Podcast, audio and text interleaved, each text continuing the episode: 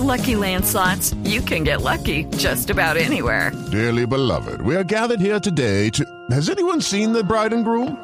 Sorry, sorry, we're here. We were getting lucky in the limo and we lost track of time. No, Lucky Land Casino, with cash prizes that add up quicker than a guest registry. In that case, I pronounce you lucky. Play for free at LuckyLandSlots.com. Daily bonuses are waiting. No purchase necessary. Void were prohibited by law. 18 plus. Terms and conditions apply. See website for details. Boombox. Bienvenidos a Como Como y muchas gracias por estar aquí en este podcast de nutrición y de pérdida de peso. Esta temporada estamos dedicados a los deportistas. ¿Cómo alimentarse para tener un buen rendimiento en el deporte, para tener más energía, cómo hidratarnos, los suplementos. Y en este capítulo vamos a hablar de motivación. Vamos a hablar de cómo tener una mentalidad de campeones, cómo caernos y volvernos a levantar. Y en esta temporada tengo un coequipero, yo digo coequipero pues de igualada, ¿no? Pero tengo el mega especialista en el tema de, de, nutrición y en el tema de nutrición para deportistas, el doctor Patricio Uribe. Él es psicólogo conocido por ser integral, por trabajar con todo tipo de personas y de problemáticas, autor de libros maravillosos que se los súper recomiendo como La dieta de Matusalén, La nueva medicina emocional y coautor del Detox Urbano, que es fantástico. Es conocido por su trabajo con deportistas profesionales y deportistas aficionados. Si les gusta esta información y si les gusta este podcast, los invito a que nos siga en Boombox. Ahí van a encontrar este podcast y también en las diferentes plataformas de podcast como en Spotify, en Apple Play, en Deezer. Si les gusta, pues lo comparten, nos dan estrellitas y sobre todo se suscriben para tener toda la información de cómo como. Bienvenidos los que han intentado todo para perder peso y no lo han logrado. Bienvenidos los que después de unas vacaciones no les cierran los pantalones. Bienvenidos los que han atentado incluso contra su salud queriendo adelgazar. Bienvenidos los que se sienten mal con su cuerpo y no saben qué hacer. Nutricionista no soy. Nutrióloga tampoco. Coach, pero por más de 30 años he intentado todo lo que existe, todas las dietas, todos los métodos, todos los tratamientos para poder perder peso y estar en forma.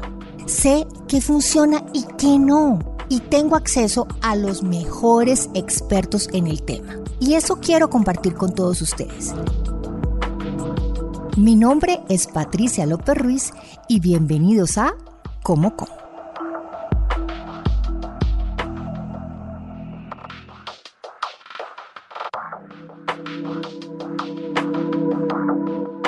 Doctor Patricio, bienvenido y qué rico seguir en este camino bellísimo de cómo como para los deportistas. Muchas gracias Patricia, ha sido muy enriquecedor poder hacer esta serie de podcast contigo y profundizando en este trabajo integral con los deportistas de alto rendimiento honor, de verdad que honor para este podcast tenerlo aquí, doctor. Hoy vamos a hablar de motivación, vamos a hablar de disciplina, vamos a hablar de cómo no convertirnos en esas máquinas de éxito que no soportan un fracaso, cómo tener la mente focalizada en tener éxito y en poder cumplir estos procesos físicos y mentales eh, que se requieren para ser un deportista de alto rendimiento, así sea amateur o un deportista profesional. Y vamos a hablar de todo este tema aquí en Como Como. Pues doctor, vamos a hablar de deportistas y siempre se dice que el deporte es salud, que el deporte hace que vivamos mejor y por más tiempo, pero a veces estos deportes de alto rendimiento o estos deportistas incluso amateurs tienen exceso de pasión y tienen algo que se llama obsesión. ¿Cómo hacer que esto que es tan bueno como es el deporte no se vuelva una obsesión y no se vuelva algo incluso negativo para la salud y sobre todo la salud mental de las personas? Sí, es un tema muy interesante llamar la atención sobre el trabajo mental y emocional con los deportistas porque estamos acostumbrados a pensar que los deportes se hacen con el cuerpo pero no tan claramente con la mente y las emociones. Y este tema se ha investigado ya ampliamente hace muchas décadas, se ha investigado con los pilotos de guerra haciendo test psicológicos para ver si una persona era o no apta para manejar una nave en unas circunstancias tan complejas y tan de alto rendimiento, también con los candidatos a astronautas que se apuntaban para las misiones en el espacio, que tenían que seguir una cantidad de exámenes psicológicos y mentales porque estaban también sometidos a grandes presiones y también los hemos visto con los atletas olímpicos, especialmente en Europa del Este, cómo se ha estudiado algunas de las características de personalidad de estos atletas y cómo se puede también ayudar como coaches con este tipo de personas lograr el mejor equilibrio. ¿Cómo son esas personalidades típicas de estas personas que se exigen muchísimo, que tienen esa gran pasión, que tienen esa gran obsesión, pero sobre todo siempre a tener éxito, ¿no? Porque esas personas creo que soportan muy mal los fracasos y soportan muy mal no poder, yo creo que ellos mismos, ser cada vez mejores. Sí, hay unos rasgos de personalidad, digamos, un poco universales en los deportistas de alto rendimiento. Yo diría que en términos generales yo he encontrado que son personas muy prácticas, tienen un pensamiento mucho más concreto que abstracto. Hay personas que tenemos un pensamiento muy abstracto y que somos atletas de lo mental, pero los deportistas son personas con un pensamiento muy concreto, también son personas mucho más corporales que mentales y son personas con personalidades competitivas en donde ganar es una prioridad y también son personas con un ego fuerte y también hemos visto que la fuerza de voluntad de los deportistas es extraordinaria y que son personas con muchísima disciplina. Estos serían algunos de los rasgos positivos de su personalidad. Y ahí menciono una palabra que a mí me encanta, que creo que se aplica a todo en la vida, que es fuerza de voluntad. Eso no lo venden en frasquito. Eso no, eso no, yo no sé si eso se hereda, yo no sé si eso es genético, yo no sé si eso es algo que se pueda ir eh, eh, creando, que se pueda ir alimentando, eso de dónde sale. Sí, la fuerza de voluntad es una parte muy importante, digamos, de nuestro comportamiento, que es el comportamiento intencionado desde el ego que va hacia el cumplimiento de un objetivo. Pero mira lo interesante que hemos visto, por ejemplo, en los tratamientos, por ejemplo, para las adicciones, se ha demostrado que la fuerza de voluntad no es lo que saca a una persona de una adicción. Yo no te creo, yo juraría que sí. Claro, no, es precisamente la humildad y reconocer que somos impotentes frente a esa sustancia o comportamiento adictivo y eso nos muestra algo que vamos a estar profundizando hoy y es la relación entre la fuerza de voluntad y también el entregarse a una autoridad, a digamos lo que en inglés se dice el surrender, que es pararse la humildad y soltar el control y de eso estaremos hablando más adelante. Doc, eh, pasamos muy rápido en el tema de, estas personalidades y se me viene a la cabeza algo de lo que habíamos hablado usted y yo y es... Eh, los ejemplos de deportistas como Naomi Osaka o ahorita en estas eh, últimas Olimpiadas de Simone Biles, quienes literalmente físicamente estaban preparadas para ser campeonas, pero pasó algo mentalmente y no la lograron. Claro, son personas que delante de los medios de comunicación, de las redes del mundo entero, en su momento colapsaron en el tenis y en la gimnasia en plena competición y es muy interesante que pasen este tipo de cosas porque ellas mismas después en sus declaraciones eh, mostraban que hay que dejar un testimonio de cómo la salud mental va primero que el performance de los deportistas y cómo ellas colapsaron por problemas personales, por demasiadas presiones, por unas expectativas muy altas, porque tal vez la vida las venía obligando a ser máquinas y a ser perfectas, pero como en un momento dado, si nosotros no sabemos manejar esa variable humana dentro de nosotros, entonces la vara como el bambú se quiebra si no le damos suficiente flexibilidad y lo mismo pasa con los deportistas de alto rendimiento. Máquinas de éxito. A mí esa frase me llamó siempre la atención leyendo toda esta información sobre los deportistas, porque siento que sí hay que buscar un equilibrio en todo y creo que en la teoría todos sabemos que tiene que ser así. Pero incluso para los deportistas amateurs el tema de no convertirse en máquinas de éxito, que siempre hay que ganar, que hay, siempre que superar sus metas de, tiempo, siempre hay que acortar el tiempo de esta maratón, me, me, me bajé un minuto, me bajé 30 segundos, o sea, como siempre es esa mentalidad como tan cerrada de siempre ganar, es complicada para mantener ese equilibrio que estamos buscando. Claro, y, y hay dos elementos claves. Una cosa es el talento deportivo, la capacidad para tener un rendimiento físico en el deporte extraordinario y lo otro es la personalidad. Lo vimos, por ejemplo, con Maradona, cómo era un futbolista tan extraordinariamente talentoso a nivel físico, pero con una personalidad muy débil que lo llevó a colapsar en su carrera deportiva a lo largo de todos los retos personales que se le fueron presentando año tras año. Sí, y, yo lo miro desde el, desde el punto de vista de los amateurs y es que efectivamente estas personas se preparan para no solamente correr la maratón, la triatlón, para dar eh, las vueltas en bicicleta, para mejorar sus tiempos. Y esas son personas que, que, tienen trabajo, o sea, que tienen estrés y tienen problemas en sus trabajos, que tienen vidas personales, o sea, que esas vidas personales a veces también les afecta estos rendimientos. Entonces, ¿cómo hacer para uno prepararse psicológicamente para esos grandes retos. Me explico. Se preparan físicamente para hacer la maratón, se preparan desde el punto de vista alimenticio para correr esa maratón, pero mentalmente cómo se pueden preparar, o sea, como la levantada de peso, pero aquí arriba. Total, lo primero es que un deportista tiene que entender que por más de que sea una persona muy fuerte a nivel físico, su mente tiene una cantidad de defectos de carácter, su personalidad tiene una cantidad de vacíos y eso nos lleva a entender que con los deportistas el trabajo psicológico debe empezar por hacer un inventario tanto de las fortalezas de la personalidad como también de los defectos.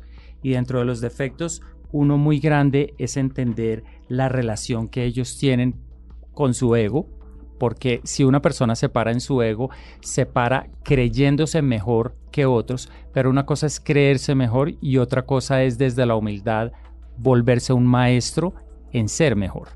Son dos cosas hmm, distintas. No, pero esa sí me la va a tener que desmenuzar así como el pollito. Sí, porque yo puedo creerme como deportista que me merezco todo y eso tiene mucho que ver con la idea y la autoestima que, digamos, fuimos generando en el proceso de crianza con nuestros padres, con nuestra familia, en donde nos pudieron dar una idea de nosotros mismos, de ser especiales, de merecérnoslas todas, pero otra cosa es que uno tenga las habilidades para ganárselas todas, para realmente a nivel personal o a nivel deportivo, pararse en la humildad y hacer todos los esfuerzos, todos los sacrificios que implica el ser e-, extraordinarios en un deporte. ¿Cuáles son esos deportistas o cuáles son esas personalidades que llegan más lejos, que sí la logran, que sí, la, que sí logran tener ese balance entre estar físicamente preparados para ganar, pero también mentalmente?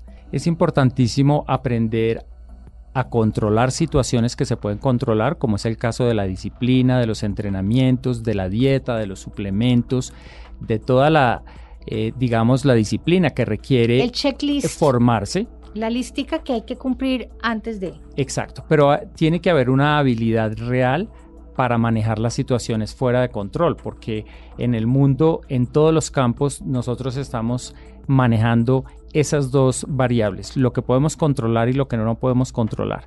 En un partido se pueden presentar una cantidad de giros, de, digamos, situaciones que mentalmente nos pueden empezar a, a poner fuera de control y entonces el deportista que realmente llega lejos en su carrera es aquel que puede manejar las situaciones fuera de control y que entiende ese juego entre aquello que se puede y aquello que no se puede controlar. Flexibilidad, digamos, lo que hablamos del bambú. Total. Y eh, flexibilidad mental, y eso nos lleva también, eh, que lo hablaremos más adelante cuando hablemos de suplementos, a, digamos, la plasticidad neuronal que por un lado, esa flexibilidad mental se puede nutrir, se puede trabajar desde la parte bioquímica del cuerpo, porque hay sustancias que nos llevan a tener un cerebro más flexible, más abierto, pero por el otro lado tenemos que formar el carácter para ser más flexible, más abierto y más, digamos, adaptable, ¿no? Porque esa capacidad de adaptación al claro. cambio y a las circunstancias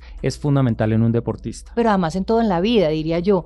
Doc, hemos visto a muchos deportistas caer desde muy alto cuando estaban en la cima, porque pues aunque tenían toda la fortaleza, toda la energía y todo el talento y la vitalidad, pues no manejaban la parte, digamos, débil y vulnerable de su personalidad. Lo mencionaba usted con el tema de Maradona y ejemplos como esos, pues hay muchos.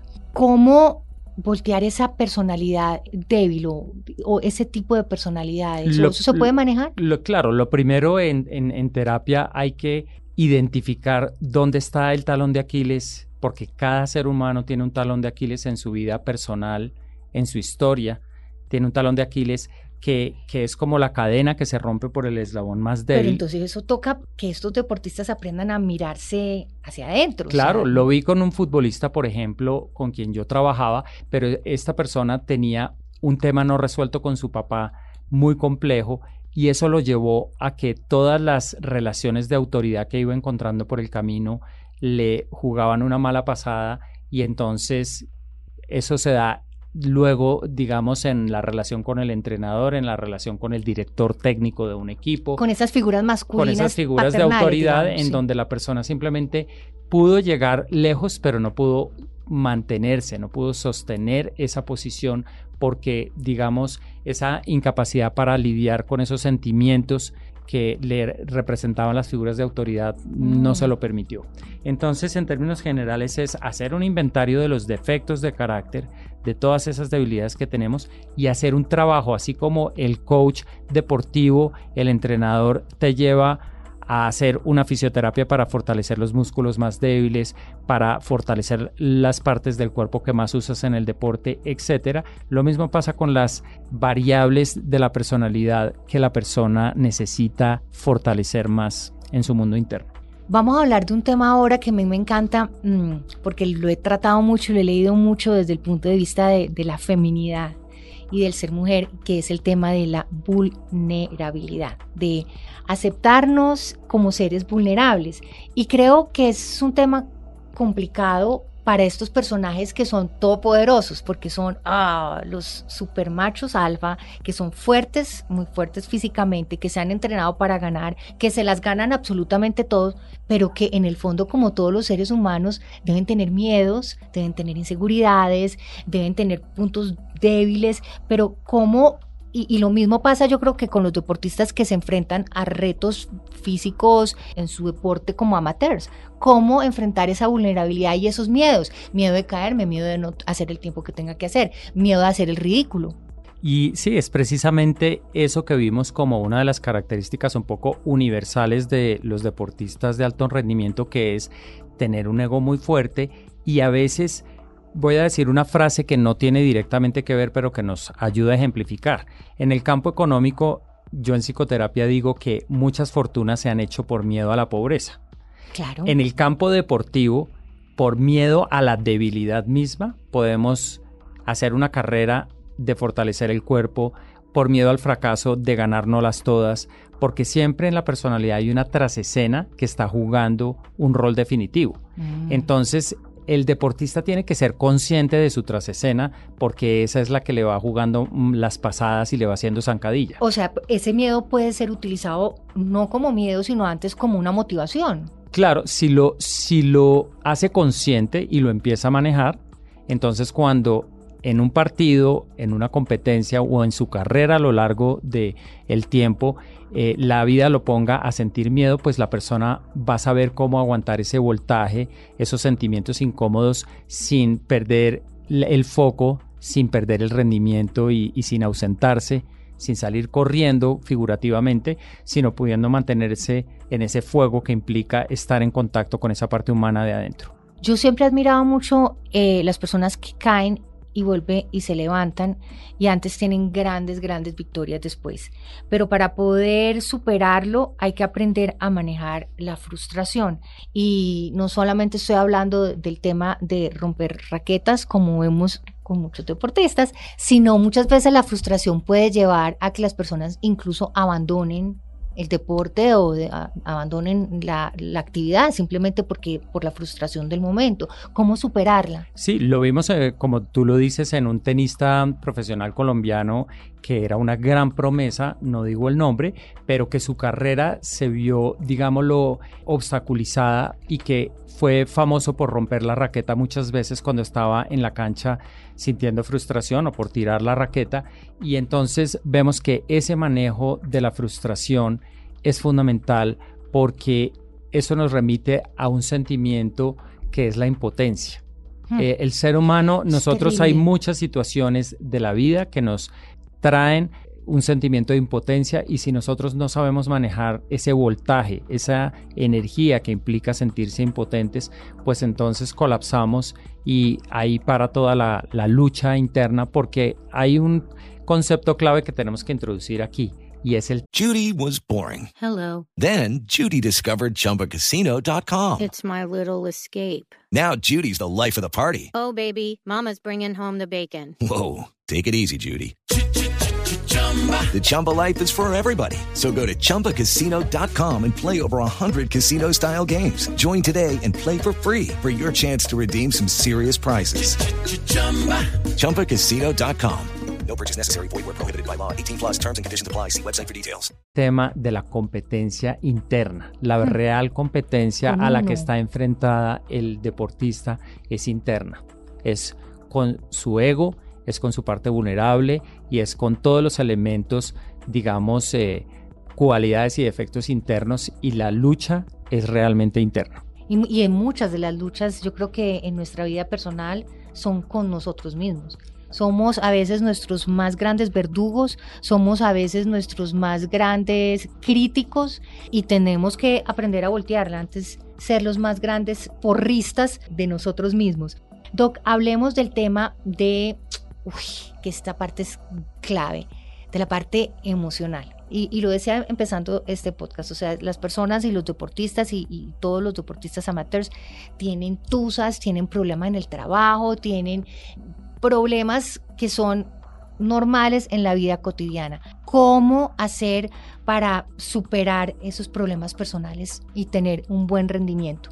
Sí, lo importante es que el deportista pueda tener consciente cuáles son todos sus problemas que realmente le preocupan, cuáles son aquellos aspectos de su vida que lo ponen nervioso. Pero le afectan. Que le afectan porque... O sea, una tusa le afecta a un deportista completamente, de alto Completamente, pero el tema es que si hay un espacio donde la persona pueda ventilar todos estos temas y los pueda sacar y mirarlos y relacionarse con todos estos temas, pues ahí es donde menos le van a hacer zancadilla cuando esté en la competencia, en la cancha, etcétera, porque el deportista sale a la competencia con todo su ser. Eso es lo que tenemos que tener aquí muy claro. Él no se puede quitar sus problemáticas personales y de hecho hay personas que podrían reprimirlas, pero entonces no tienen plena conciencia de todo su potencial.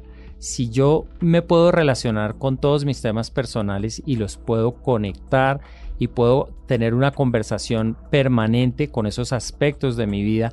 Cuando yo esté en la cancha voy a estar más conectado en un 100% con todo mi potencial. Pero ahí sí me sorprende porque yo diría que va a entrar en una cancha, se va a subir en una bicicleta, se va a correr una maratón y uno dice, bueno, dejemos estos problemas aquí en esta cajita encerrados y me voy a poner en mi cabeza en el switch deportista y en el switch competir y no voy a pensar para nada en esa mujer que me rompió el corazón o algo así. Pero antes todo lo contrario, hay que asimilarlo y decirle, no venga, corramos con todos los problemas y con todo, pero corramos. Sí, es una habilidad el poder, digamos, dar una mirada a los problemas internos y poderlos poner, digamos, en, la cajita. Sí, en la cajita, claro, pero eso requiere un trabajo, eso no se hace automáticamente requiere un trabajo, pero, pero el, trabajo es porque en general estas personalidades, al estar muy en el ego, eh, rechazan esa parte vulnerable de su personalidad y eso demanda mucha atención porque cuando la atención está dividida, pues uno no está en su máximo potencial o cuando yo estoy gastando una gran cantidad de energía reprimiendo algo, eso también es mm, enemigo del máximo potencial. Eso me, eso, eso me pasa a factura. O sea que tienen que reconocerse como seres humanos. Es, es increíble que uno tenga que decir esa frase, pues porque obvio somos seres humanos, pero yo creo que es que estos deportistas, eh, y sobre todo cuando están en modo competencia o están en modo alto rendimiento, no son conscientes que son humanos, se creen superhumanos. Sí, exactamente. Y si, y si nosotros tenemos un deportista que tiene, digamos, como le pasó a Simón Bailes, que estaba en una crisis personal por lo que le estaba pasando con su médico Larry Nazar, que era un tema personal muy complejo, pero si ella hubiera podido en una terapia desahogarse de todo este abuso que estaba viviendo y hubiera podido expresar todos los sentimientos que estaba viviendo allí, es muy probable que al dar un espacio a este aspecto de su vida, luego cuando ella estaba en competencia hubiera podido también estar presente y claro, atender a los problemas personales sin comprometer su carrera deportiva. Bueno, cada deporte yo me imagino que requiere de obviamente de un nivel de competencia distinto y de personalidades también distintas. Em, cada uno debe ser consciente de para qué, de por qué y cómo estos deportes y estas exigencias también pueden ser compatibles o no con la personalidad de uno. O sea, digo, puede que yo mm, tenga, según mi personalidad, mejor capacidad como ciclista o como nadadora o como maratonista, etcétera. ¿Eso es así? ¿Funciona así? Sí, eh, creo que ahí hay dos grandes temas. Sí, que mi personalidad y mis características físicas pueden tener una mejor madera para un deporte u otro, que hay deportes que son de equipo y de colaboración, hay deportes que son individuales, hay deportes que son en pareja, hay deportes que son adentro y otros que son afuera, en exteriores.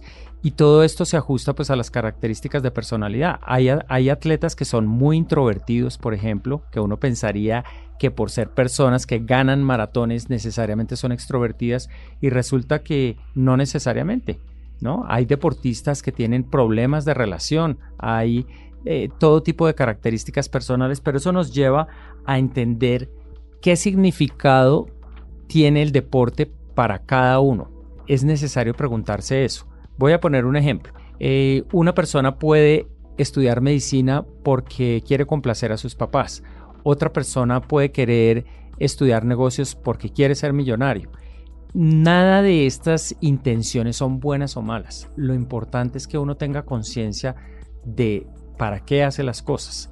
En el deporte hay deportistas que se meten a hacer un deporte porque quieren salir de pobres, otros porque quieren ser famosos, otros porque tienen una pasión por el deporte mismo. Tomar conciencia de ese propósito de vida y el para qué y explorarlo a fondo, entenderlo, aceptarlo, ayuda a alcanzar el máximo rendimiento.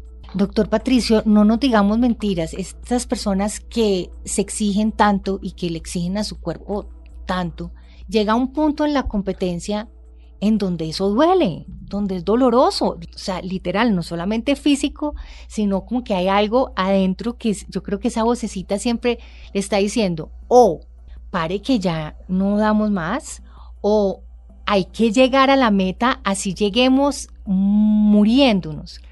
Y yo creo que esas son dos personalidades claves, el que busca como instintivamente salir del problema y el que así sea con la muerte llega. Sí, estamos hablando, eh, en otras palabras, de la resiliencia de la personalidad y también algunos habrán visto un video de, las charlas de TED en donde hicieron unos experimentos con niños de 5 años y con un marshmallow mm. y se los entregaban en un cuarto cerrado donde había una cámara y le decían, si tú esperas 10 minutos sin comerte el marshmallow, te ganas otro.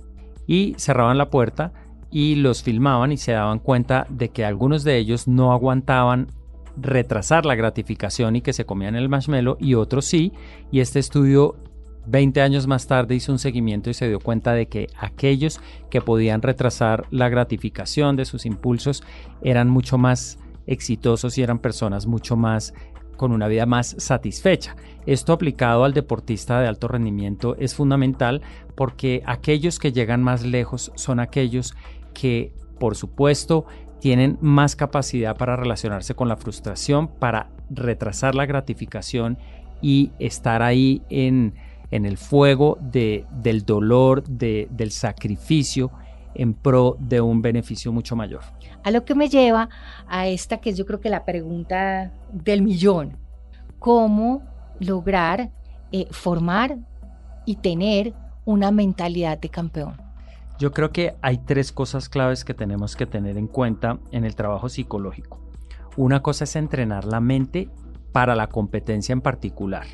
Si yo soy un tenista necesito atención, concentración, incluso memoria, eh, una cantidad de habilidades que, o si soy un futbolista necesito una eh, inteligencia de equipo, de colaboración, etcétera, de, de pensamiento estratégico, etcétera. Entonces hay unas habilidades de competitividad mentales para la competencia en sí. Segundo, están los retos que implica el estilo de vida, llamémoslo profesional en los profesionales o el, estilo de vida en un amateur, porque hay muchos retos que se van a presentar por el camino y que hay que saberlo sortear para tener una personalidad ganadora.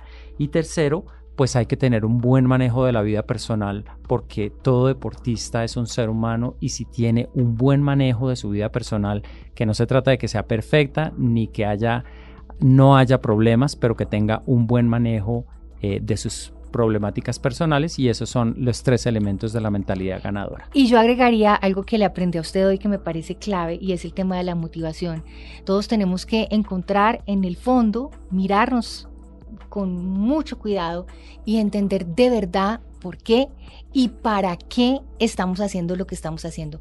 El camino no va a ser fácil, el camino va a tener muchos tropiezos, pero vale la pena si al final encontramos para qué lo estamos haciendo. Es la conexión con el propósito, porque hay que entender que, que un deportista es un ser humano con un propósito de vida, con con un para qué y si está conectado y puede explorar a fondo todas las motivaciones que tiene para hacerlo, cualquiera que son, porque todas son válidas, entonces ahí podrá entregarse de mucho mejor manera a dar su máximo rendimiento. Yo cada que hago estos podcasts con el doctor Patricio, siento que vamos a rápidamente cubrir el tema y que vamos a poder fácilmente, pero no, siempre se me quedan temas y se me quedan temas y se me quedan temas para próximos podcasts.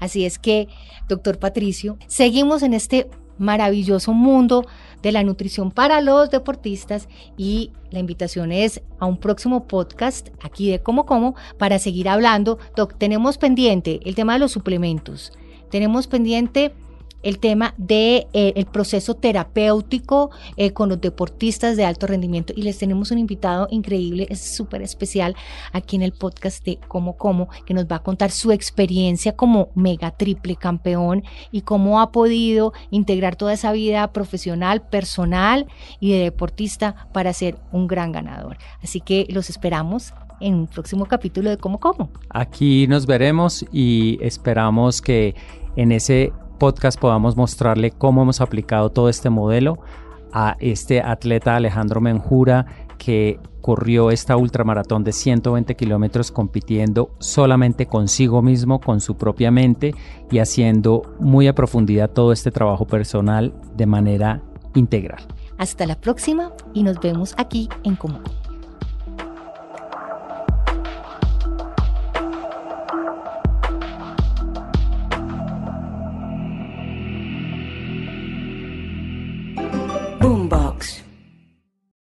Lucky Land slots, you can get lucky just about anywhere. Dearly beloved, we are gathered here today to. Has anyone seen the bride and groom? Sorry, sorry, we're here. We were getting lucky in the limo and we lost track of time. No, Lucky Land Casino, with cash prizes that add up quicker than a guest registry. In that case, I pronounce you lucky. Play for free at LuckyLandSlots.com. Daily bonuses are waiting. No purchase necessary. Void where prohibited by law. 18 plus. Terms and conditions apply. See website for details.